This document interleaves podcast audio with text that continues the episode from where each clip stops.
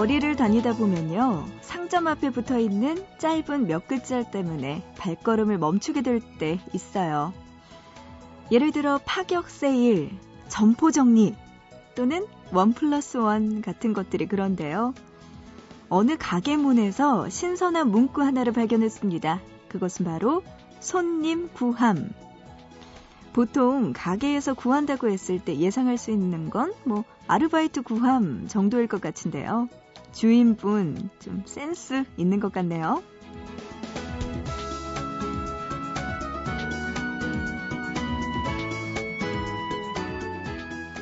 잠시라도 숨 쉬고 같이 여유롭게 웃을 수 있도록 말 한마디에도 재치가 필요한 월요일이네요. 보고 싶은 밤 구은영입니다.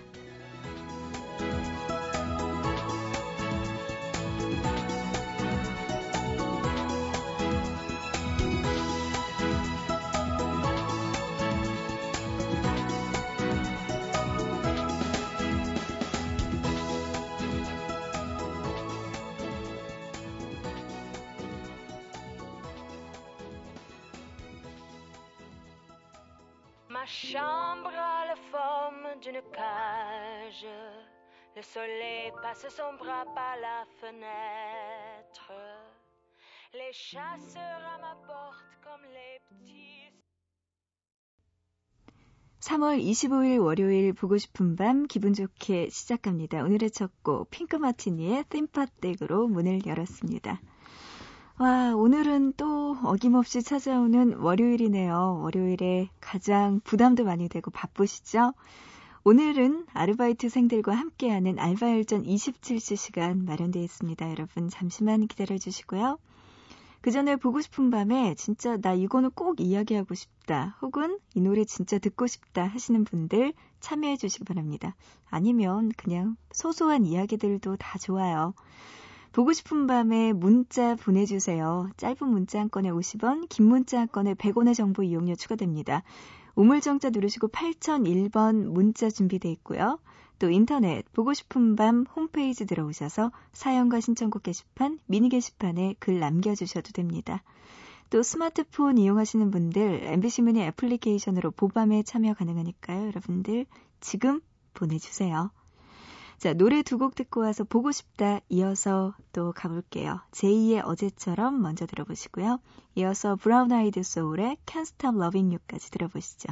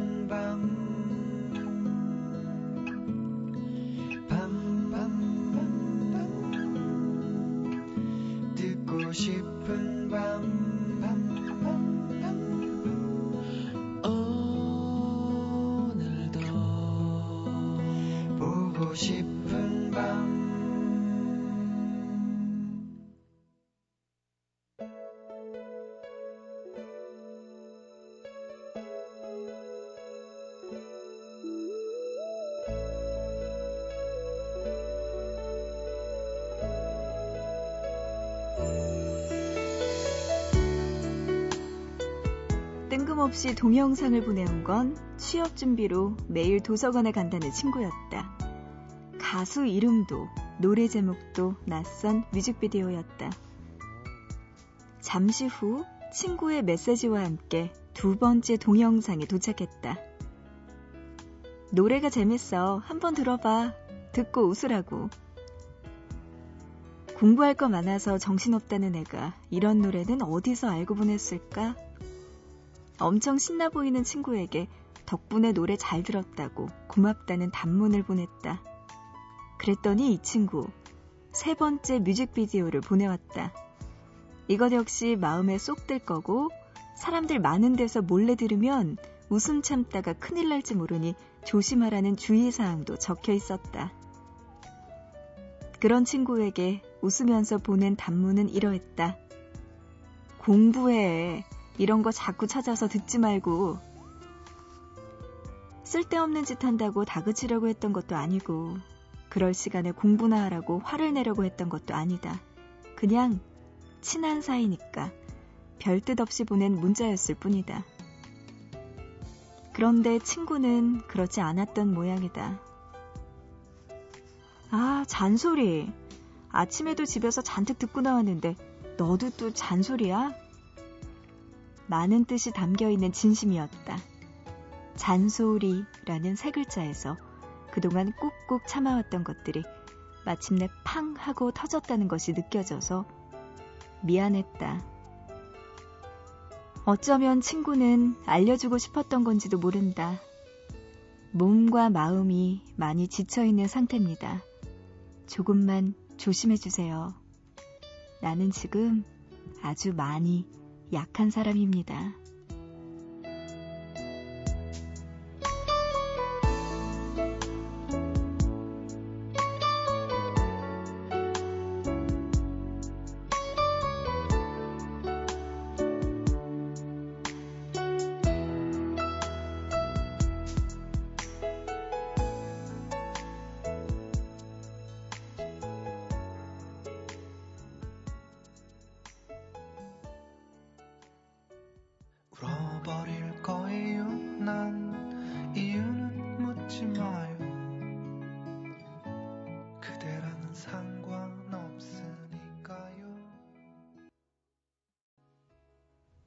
보고 싶다 이어서 구와 숫자들의 눈물바람 노래 듣고 왔습니다.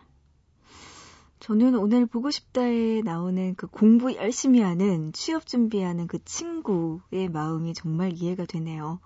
누군가에게 그냥 뜬금없는 재밌는 문자나 뮤직비디오, 동영상을 보낸다는 건 같이 공유한다는 의미에서 같이 즐기자, 웃자는 의미도 있지만 또 어떻게 보면은 나 요새 좀 힘들어 라는 무언의 이야기일 수도 있습니다. 맞아요. 그렇네요. 그러고 보니까 저도 그랬네요. 예전에 얼마 전이죠? 크리스마스 때였나? 되게 재밌는 문자 내용이 있어서 그거를 막 많은 사람들에게 보냈어요. 근데 그때 당시에 제 마음은 정말 우울했거든요. 크리스마스였는데 정말 뭐 하나 뭐 약속도 없고 음, 해가지고 그냥 혼자서 그런 문자를 사람들에게 막 하하호 웃으면서 같이 웃자고 문자를 보냈었는데 사실은 그때 저는 되게 쓸쓸했어요. 마음이. 그 친구의 마음이 저도 이해가 되네요. 그럴 때 야, 이게 재밌냐? 라고 문자를 보내기보다는, 아, 이 친구가 많이 힘들구나라고 생각하고, 그냥 하하호호 같이 즐겨주면 될 것 같습니다. 그게 친구겠죠. 미니로 이한솔 님이요. 취업하기 위해 공부 중입니다. 너무나 힘드네요. 내년에 꼭 취직할 수 있었으면 좋겠습니다. 아자아자 하셨네요. 우리 한솔 님도 즐거운 문자가 필요한 것 같네요. 힘내요. 8834님, 아유, 또 공부하셨네요, 이분들. 지금까지 공부하다가 방금 누운 고3이에요. 응원해주세요. 하셨네요. 그래요. 힘내시길 바랍니다. 고3. 가장 중요하고 가장 스트레스 많이 받을 때죠. 문자로 2813님은요, 1교시에 수업 있는데 아직까지 못 자고 있어요. 6시에 일어나야 하는데 잠이 너무나 안 오네요. 하셨습니다. 아휴, 이럴 때 있죠. 8315님, 사람을 처음 만났을 때 첫 느낌이라는 게 있죠? 첫 느낌이 좋은 사람은 오래 알면 알수록 더 좋아지더라고요. 보밤도 처음 들었을 때 첫 느낌이 참 좋았어요. 지금은 보밤 없이는 못 살겠네요. 하셨어요. 아이고, 좋아라. 고맙습니다. 그래요. 첫인상이 끝까지 가는 거, 이게 생각보다 힘들거든요. 음, 8315님이 보밤의 첫인상 좋게 느끼신 것 같은데, 끝까지 지금 마음 변치 않으셨으면 좋겠네요. 우리 더 오래 알고 더 친해지자고요. 앞으로도 자주 만나요. 어, 문자로 8716님, 이 시간에는 쓸데없는 생각이 너무 많아지는 것 같다면서 요즘 불면증인 것 같네요. 홍경민의 후 노래 신청합니다 하셨어요. 음, 고민이 많으셔서 그런 것 같네요. 이 노래 들려드릴게요. 마음 편해지셨으면 좋겠습니다. 홍경민의 노래 신청해 주셨네요. 이어서 0350님도 노래 신청해 주셨는데요. 천안 쌍용동에 사는 24살 김진수입니다. 두정동에 사는 이윤영 씨 생일 진심으로 축하합니다 하셨네요. 여자친구인가요? 뭐죠? 음, 그런 것 같네요. 그래요. 윤영 씨 생일 너무나 축하드립니다. 진수 씨가 전해달래요. 그러면서 진수 씨가 몽니의 소년이 어른이 되어 노래 신청해 주셨습니다. 이 노래까지 들려드릴게요. 8716님의 신청곡 홍경민의 후 그리고 0350님의 신청곡 몽니의 소년이 어른이 되어 두 곡 듣고요. 이어서 알바열전 27시로 돌아올게요.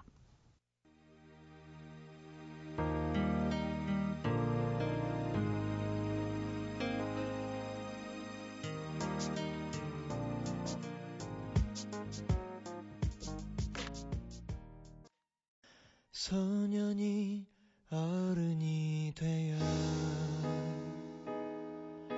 사람을 알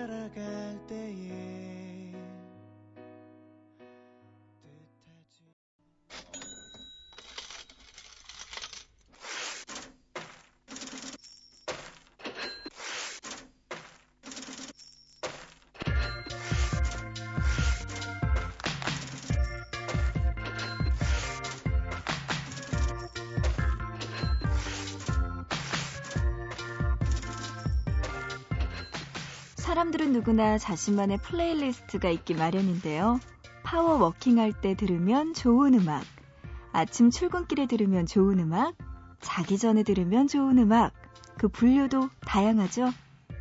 자, 그렇다면 아르바이트생들의 노동요는 과연 어떤 음악일까요? 모든 아르바이트생들과 함께 합니다. 알바열전 27시.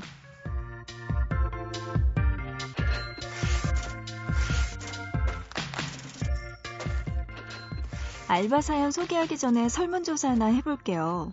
꽃피는 봄을 샘내는 꽃샘 추위. 이 봄으로 가는 길이기도 한데요. 아르바이트 하는 사람들에게는 어떨까요? 오늘은 꽃샘 추위 속 최악의 알바에 대해서 알아보겠습니다. 자, 꽃샘 추위 속 최악의 알바 3위. 세차장 아르바이트래요. 아무래도 야외에서 일하기 때문에 추운 날 고생이 많기 때문에 3위를 차지했겠죠. 거기다가 또 물로 깨끗하게 차를 씻어야 되니까 더 추울 수도 있겠네요. 세차장 아르바이트가 아주 추운 최악의 아르바이트라고 합니다. 꽃샘추위 속 최악의 아르바이트 2위는요. 마트 주차 아르바이트. 이것도 역시 하루 종일 밖에서 서 있어야 되는 아르바이트이기 때문에 2위에 네, 속해 있다고 합니다. 아, 진짜 춥겠네요. 진짜 마트, 백화점 이런 곳에서 하는 주차 아르바이트 하는 여러분들 고생 많으십니다. 거기다가 주차 아르바이트 하다 보면은 꼭 저처럼 말 안 듣는 손님 있죠. 이쪽으로 가세요 하면 꼭 안 가고 여기 자리 없어요? 이러면서 자리 하나만 내주세요. 이렇게 진상을 부리는 저 같은 손님 때문에 고생 많으십니다. 죄송해요. 네. 2위에 차지했습니다. 꽃샘추위 속 최악의 아르바이트 1위입니다. 바로 아, 맞아요. 이분들 택배 아르바이트. 이 일은요, 야외에서 하는 데다가 엘리베이터가 없으면 계단도 오르내려야 하고, 무거운 짐도 들어야 하고, 그러니까 춥기까지 하면 정말 힘든 아르바이트에 속합니다. 1위네요. 어, 맞아요. 계단도 오르고, 언덕도 오르고, 짐도 무겁고, 거기다가 벨 누르면은 요즘 또 문 잘 안 열어주시잖아요. 그래서 이런저런 일들로 택배 아르바이트 정말 많이 힘들 것 같습니다. 힘 내세요. 대신에 짭짤한 아르바이트비가 네, 도착하겠죠? 자, 꽃샘 추위 속에서 조금은 음, 힘들 수 있는 아르바이트에 대해서 알아봤고요. 노래 듣고 와서 계속해서 알바열전 27시 이어갈게요. 자, 택배 이야기가 나왔으니까 이 노래 한번 들어볼까요? 아날로그 소년이 부릅니다. 택배 왔어요. 택배 왔어요.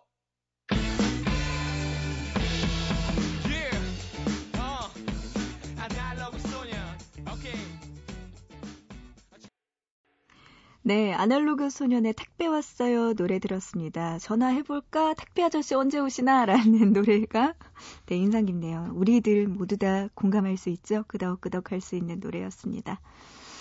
서울 금천구에서 김두영님은요, 얼마 전 시작한 아르바이트. 그건 어린이들의 천국 키즈 카페 아르바이트입니다. 서빙은 물론이고 작고 귀여운 아이들과 열심히 놀아줘야 하는 일이죠. 이 아르바이트를 저에게 소개해준 친구의 말에 의하면 그렇게 힘든 일이 아니다. 애들 눈높이에 맞춰서 이것저것 질문해주고 재미있게 책도 읽어주고 눈 떼지 말고 감시만 열심히 하면 된다고 하더라고요. 이거 힘든 거 아니에요? 그 말만 듣고 시작한 일, 첫날부터 불길한 예감이 들었어요. 이 일은 저와 맞지 않는다는 느낌이요. 아이들과 대화를 많이 하고 지루할 틈 없이 놀아주라는 매니저님 말에 따라 전 아이들과 대화를 시도했습니다. 안녕, 몇 살이야? 라고 묻자 아이는 7살이라고 대답했어요. 그래서 저는 어머, 그럼 우리 친구네. 안녕, 친구야. 나는 몇 살이게? 이렇게 물었죠. 매니저님 말씀이 아이들에게 나는 어른이다. 나는 너보다 나이가 많다는 인상을 주면 무서워하고 울기까지 하는 아이들이 있다고 했거든요. 무조건 친구처럼. 마음속에 새기고 또 새겼죠. 그런데 25년 평생 한 번도 해보지 않았던 혀 짧은 목소리로 귀여운 척하는 보람도 없이 아이의 차가운 한마디가 돌아왔습니다. 나 아줌마 친구 아니야. 생각했던 것보다 아이들의 눈은 냉정하더군요. 뚱뚱해, 못생겼어 등등등. 싫지만 그렇다고 부정하지도 못하는 돌직구들이 날아왔습니다. 다른 베테랑 직원들을 보면 아이들과 밀당을 그렇게 잘할 수가 없는데 저는 왜 안 되는 걸까요? 저는 왜 이렇게 상처만 받고 돌아가는 걸까요? 지금까지 해왔던 아르바이트 중 가장 어려운 아르바이트인 것 같습니다. 주영 씨의 사연이었습니다. 키즈 카페 알고 가신 게 아니네요. 모르고 가셨으니까 가셨지. 진짜 힘들거든요. 아이들 돌보는 게요. 세상에서 제일 힘들어요. 그 아가들은 정말 우리의 10분의 1만 먹고도요. 쉬지 않고 뛰어다녀요. 어떻게 그렇게 에너지가 넘치는지 제 상식으로는 이해가 안 가거든요. 정말 쉬지도 않고 돌아다니는데 여기서 이 돌직구 날리는 아가들 때문에 두영 씨가 마음 많이 아팠겠네요. 참. 신경 쓰지 말아요. 그 아가들 뭘 알고 하는 거겠어요. 저도 조카 있는데 맨날 조카한테 제가 막 보채요. 재영아, 재영아, 제, 제 조카가 남자이거든요. 재영아 이러면서 어, 그 조카가 다니는 유치원에 예빈이라는 여자친구가 있대요. 예빈이가 좋아, 이모가 좋아 이러면 얘는 생각도 안 해요. 예빈이 이래요. 다시 또 붙잡고 재영아, 재영아, 예빈이가 좋아, 이모가 좋아, 이러면 또다시 예빈이. 애들이 참, 아유, 진짜. 그래요. 모르겠어요. 아무튼, 가장 어려운 게 아이들 다루는 것 같아요. 어쨌든, 두영 씨가 계속 고생이 많겠네요. 자, 노래 한 곡 듣고 가죠. 그룹 퍼니 부릅니다. 위아영, 피처링은 자넬 모네가 있네요.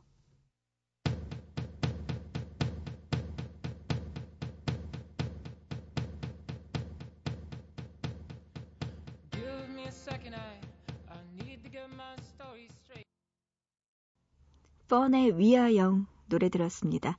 알바일전 27시 함께 이야기 나누고 있고요. 이번에는 경기도 안양시에서 김희철님의 사연입니다.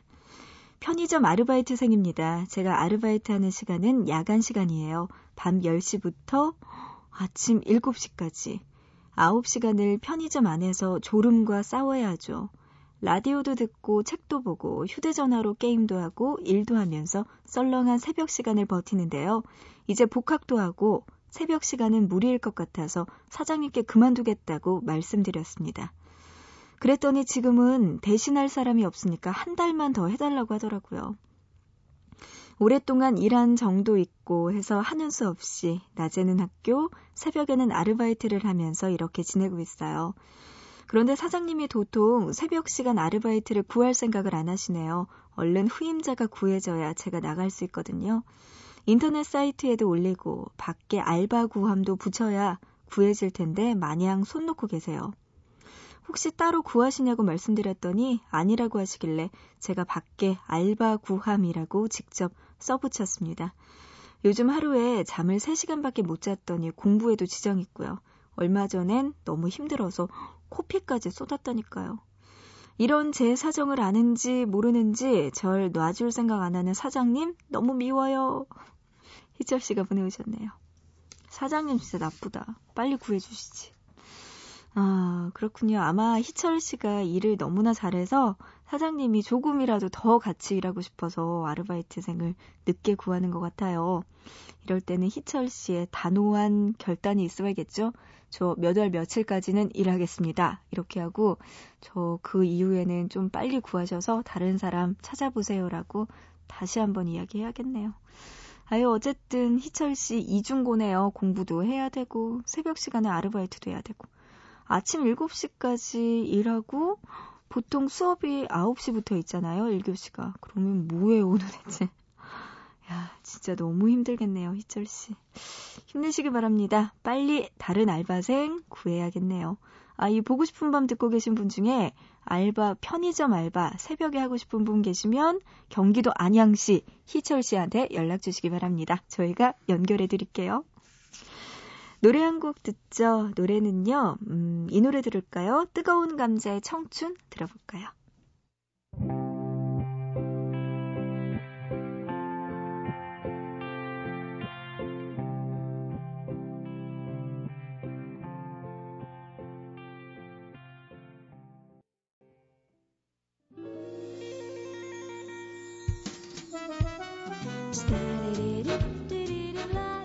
월요일에 함께한 보고 싶은 밤 이제 마칠 시간 됐습니다. 항상 월요일마다 알바열전 27시 함께 이야기 나눴는데요. 다음 주부터는 아 내일부터죠. 내일부터는 봄 개편 맞이해서 또 아르바이트와 관련된 여러분의 사연 또 다양한 형태로 만나볼까 합니다. 기대 많이 해주시고요. 여러분 내일부터요 봄 개편이에요. 봄 개편. 그래서 이제 보고 싶은 밤이요. 새벽 3시부터 5시까지 확대 편성됐습니다. 2시간 동안. 이제는 여러분 오랫동안 함께 만날 수 있다는 기대감에 저 설레요. 더 많이 들어주시고 이야기 더 많이 나눠요. 자, 오늘 보고 싶은 밤 여기까지입니다. 내일 새로운 기분으로 새벽 3시에 다시 찾아올게요. 오늘의 끝곡입니다. 이스라엘 카마카위 올레의 Over the Rainbow 그리고 What a Wonderful World 노래 두 곡 함께 들어보시면서 마칠게요. 내일 다시 만나요. Che so su Gabi.